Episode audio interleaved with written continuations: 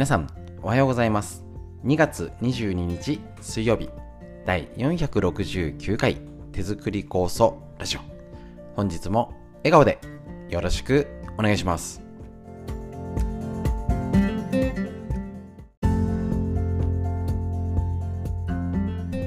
こちら手作り酵素ラジオは埼玉県本庄市にあります芦沢治療院よりお届けしております。私の母親が手作り酵素を始めて35年以上経ちまして北海道帯広市にあります十勝金星社川村文夫先生に長年指導をいただいておりまして家族みんなで酵素のみ酵素の指導ということでですね勉,、えー、と勉強会仕込み会いろいろやっております。こちらの酵素は強根と、ね、砂糖と強根を混ぜて仕上げに海の精を入れるという、えーと、やり方でやっておりますのでぜひとも、えーとですね、いろいろね飲む以外に使える手作り酵素このやり方をみんなでいろいろ勉強していけたらと思います。こちらのラジオ、えっと、コロナ禍におけてその伝え方をちょっとね、耳からということで大変好評いただいております。耳から聞こえやすいということですね。で、この耳から聞くラジオになるんですけれども、えっと、内容的に初めての方がわかる、ね、いろはがわかるっていうことよりは、今コースを作っている方がもっとね、あの使いやすくというか、いろいろ使えるよう、あのー、工夫ができたり健康のヒントになることをお届けする。そういうラジオになっておりますのでぜひともよろしくお願いします。ラインナップは、えーと、今はね今週はフリーのお話。で、まあ、テーマごとにもね設けてますけどフリーのお話にとこちらですね。脳のこと。みんな知りたい東洋医学の知恵をですねお届けしておりますのでぜひともチェックしてみてください。ということで本日もよろしくお願いします。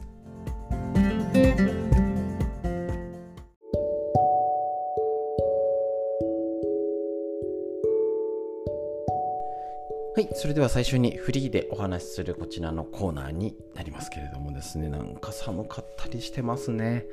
季節の変わり目になりますので、ぜひとも気をつけてお過ごしください。ちょっとですね、あの3月、えーと、5日に健康を考える会ということで、えっ、ー、と、十勝金星社の高沢社長をお呼びしての、えっ、ー、とですね、すいません、続々とお申し込みいただいておりましてありがとうございます。ライブ配信でもいつもあのウェブセミナーを受けている方はそれで送ったりね、お試しでちょっとね、見れたりもしようかと思っておりますので、まあ、あのー、ズームってやつはアプリがなかったりパソコンないとできるんですけど、もう一個のやつはもうスマホポチって押せばすぐ見れて、えっ、ー、と、音声を出すスイッチを押して、画面広げるだけでね、見れちゃいますので、そんなに思ったほど難しくないので、ぜひトライしてみてください。それも脳の活性化です。こちらの手作り、あの健康を考える会はですね、本当に長くやっておりまして、もう何回だっていうぐらい川村先生が来ていただいてやってたんで年に2回でも60回を超えてあ何回かちょっと調べとかなきゃだったんですね。えっと60回を超えてやってる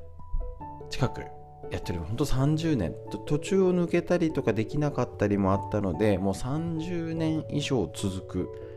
この勉強会ですね。本当に長くやっておりましてこちらの健康を考える会ということでもともとはあのー、まあ、うちの母親が継いだ形って言ったらいいのかな、えっと、頼町の長谷川先生というですねもう亡くなられた長谷川接骨院今息子さんがやられておりますけれどもその時にいた長谷川先生っていうのが、まあ、河村先生とのご縁があってこっちで勉強会をやるっていう時に埼玉県の寄居町で初めてのね関東で初めてだったんじゃないかな。河村先生を呼んで勉強会。やるっていうので。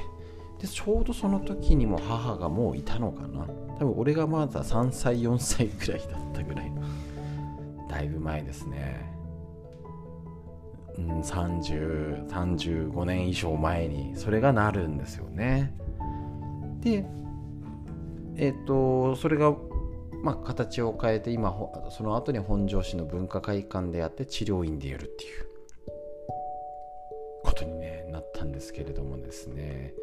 やり方的にねあのその時で時でやり方を変えたんですけどまあ会場を借りてる時はねなんか酵素ってなんだみたいなすごい変な目で見られて。今ね市民権を得てあ体にいいものなんでしょって言われるようになりましたけど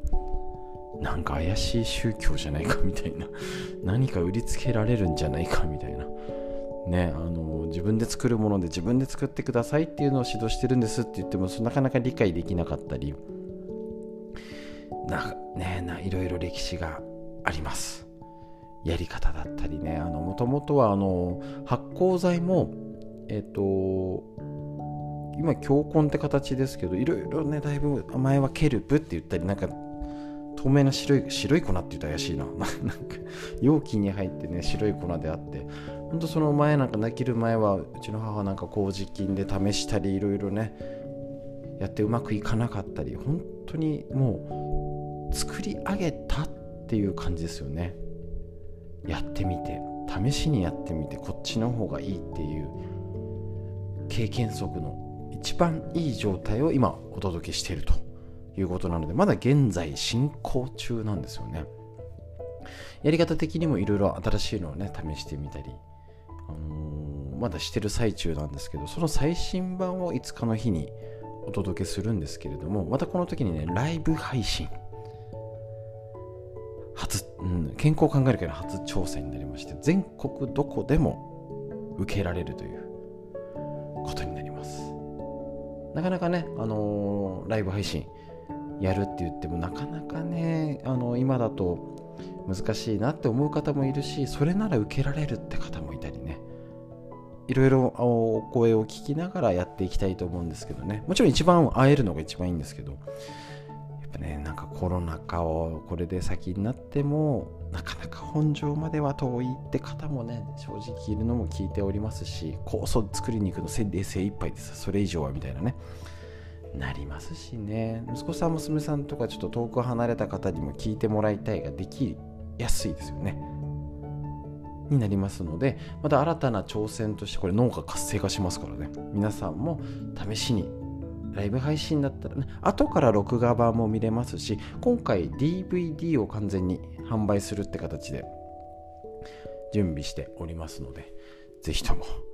えーとですね、この新しい健康を考える会試していただきたいですしなかなかあのこのラジオもそうですけど酵素一辺倒じゃなくある意味息子さんご家族に伝えられる内容にわざとテーマを設けて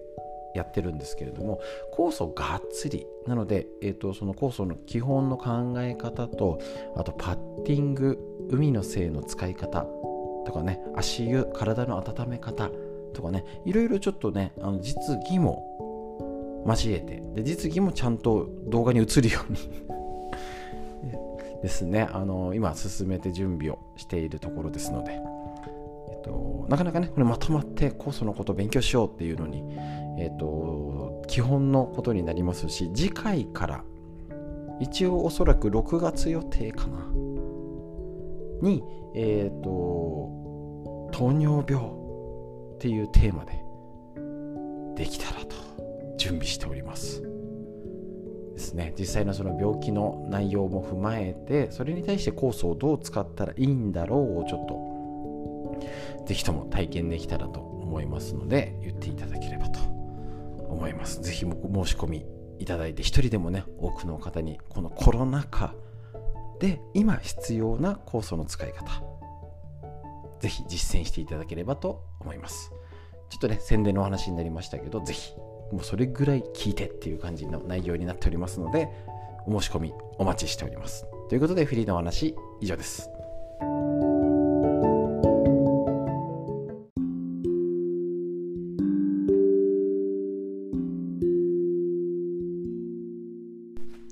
続いて脳を元気にするこちらのコーナー40歳から始める脳の老化を防ぐ習慣和田秀樹先生のディスカバー系修理脳のこと勉強していきましょう。40代50代働き盛りがしっかり頑張れるように。60代70代80代どんどんねのボケの分かれ道になってきております。すぐお年老いちゃうのか元気で頑張れるのかしっかり今脳にやれること。一緒に勉強していきましょう。はいこちら第3章に入っていきます。まあ、まあ、もうちょっと半分か。二回り目だけどももう3週目やりたい気持ちでうずうずしております。それぐらい大事なことばっかり。第3章は感情の老化思考の老化を防ぐトレーニング。ぜひね一緒に確認しましょう。こちらバラエティ番組は見ない。かつてテレビの滞在という章を著したように一部の良質なドラマや教養番組を除けばテレビは百害あって一理なし。脳にとって有害と私は考えています。ですね。全く見ないってわけにあれでしょうけど、ね、今ねあの家にいる時間が増えてますからね。まず少なくとも家族がせっかくお茶の間に集まっていてもテレビを見ているだけなら家族同士の会話も生まれません。またただ人を笑わせるだけのバラエティ番組は人の思考をストップさせます。ワイドショー番組では一見一つの題材について複数の出演者がそれぞれの意見を言い合い見てる側にも考えるきっかけを与えるようにも見えます。しかし多くは誰かがこれは A だと言えばあたかもそれが世間一般の声を代表していると言わんばかりの押し付けがましさで出演者皆がそうだそうだと連呼する。もうなんかあの事件が起きるとね、もうルフィ、ルフィっつってね、もう事実だけ、ニュースだけ聞けばいいっていうね、背景は知らんがなっていうのも、なんか、ね、もう、ね、スシローペロペロっつったらスシロースシローってなっちゃうのはちょっとね、本当に、まあネットもそうですけどね、よほど自分の考えを明確に持っている視聴者でもなければその一面的な断定的なみんなの意見に惑わされてしまうだけです。特に、えーと、60代70代80代の方から見るとテレビのあの信用度って高いんですね。で今若者はテレビを見ないって言われてるし見ない全然見なくはないんですよね。あの TVer というやつだったりあのネットでテレビを見るし。テレビ版テレビの番組は後から見る見るんですけどテレビの情報が正しいとは下に下がるほど思ってないです。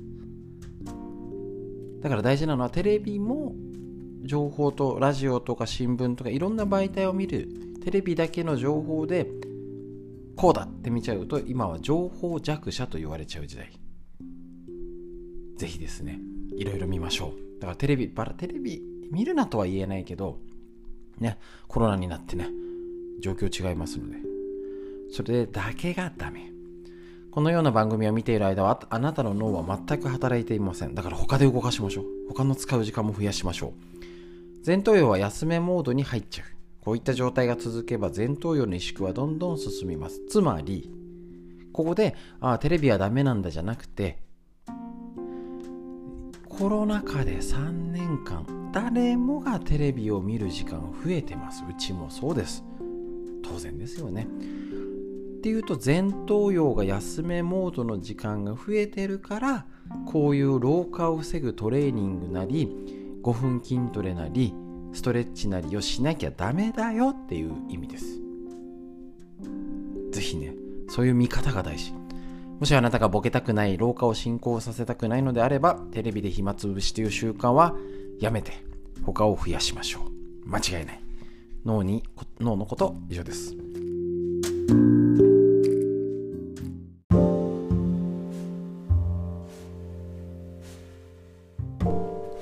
続いてこちら、緑薬品漢方堂の毎日漢方。体と心をいたわる365のコツ桜井大輔先生の夏目社よりこちら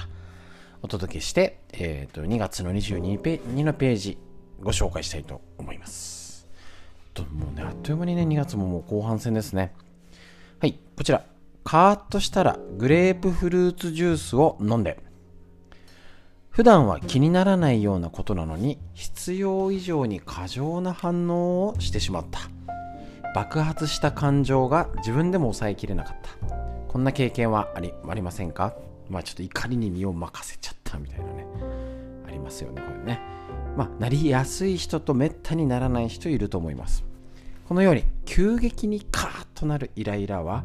いわば急性の炎のようなものです。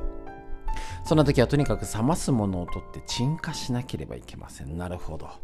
炎なのでね鎮火しなきゃいけないんですね。エネルギーの巡りは肝臓五臓の肝臓。なるほど。怒り怒りなんですよね。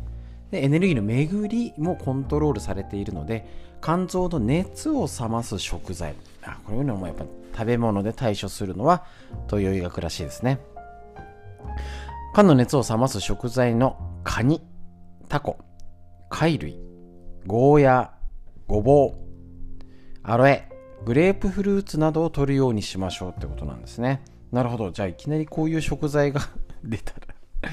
そういうわけじゃないと思うんですけどね。やたら最近多いな貝類みたいなね。まあ、今ねイライラしやすい方まあそれは男性も女性もいますからね。食べ物で対処いいかもしれません。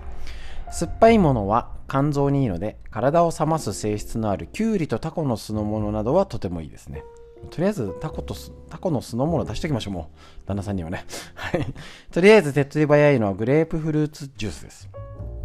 いいですね。カーッとしたらグレープフルーツジュースを飲んでということなんですね。まあ、食べ物でこれ対処するっていうのはね東洋医学らしいんですけれどもこの肝臓を元気にするエネルギーを巡らせるっていうのでぜひ、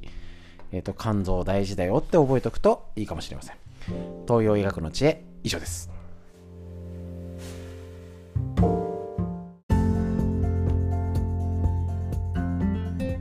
はいということで以上になります。いかがでしたでしょうか？最後にお知らせになります。2月の28日ですね。こちらに、えーと、教えるストレッチセミナーを開催いたしますので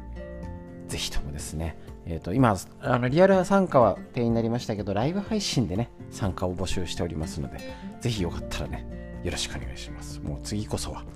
ライブ配信大丈夫ですのでねお願いします。ということで、えーと最後に深呼吸してね寒くなってきそうですからね深呼吸。ゆっくりしましょう。息吸って。はいで空見上げて、ね、雲とかね風とか急に春めいたんだか変わってきましたね。息吸って。吐いて素敵な一日が始まりました。皆さんにとってより良い一日になりますように。本日も最後までお聴きくださいましてありがとうございました。